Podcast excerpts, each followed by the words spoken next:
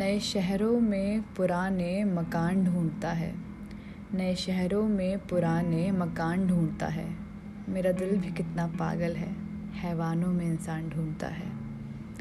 मैं अज़रा और आप सुन रहे हैं द लॉस्ट कॉर्नर अक्सर नए शहरों में हम खुद को तनहा ही पाते हैं।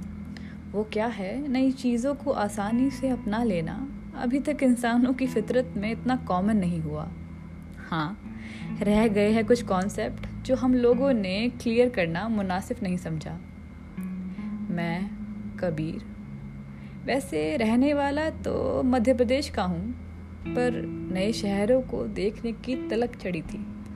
तो पिताजी से थोड़ी सी गुजारिश करके और माता जी से थोड़ा प्यार से बर्ताव करके हमने नए शहर में एंट्री तो ले ली।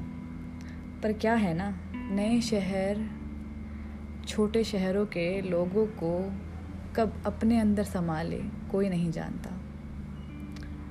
वैसे राजीव चौक पे इंतज़ार करते हुए मुझे अक्सर ऐसा लगता है कि राजीव चौक पे मेट्रो का इंतज़ार लंबा तो नहीं होता, पर ख्याल और ख्यालों के सवाल ज़रूर छोड़ जाता है। कितने अजीब ख्याल है। देखा जाए तो ये सब सवाल है। पूछे नहीं तो अब पूछ लिए जाएँगे। नए शहरों में पुराने तजुर्बे आजमाएँगे। कहानी पुरानी ही सही, स्याही नई होगी।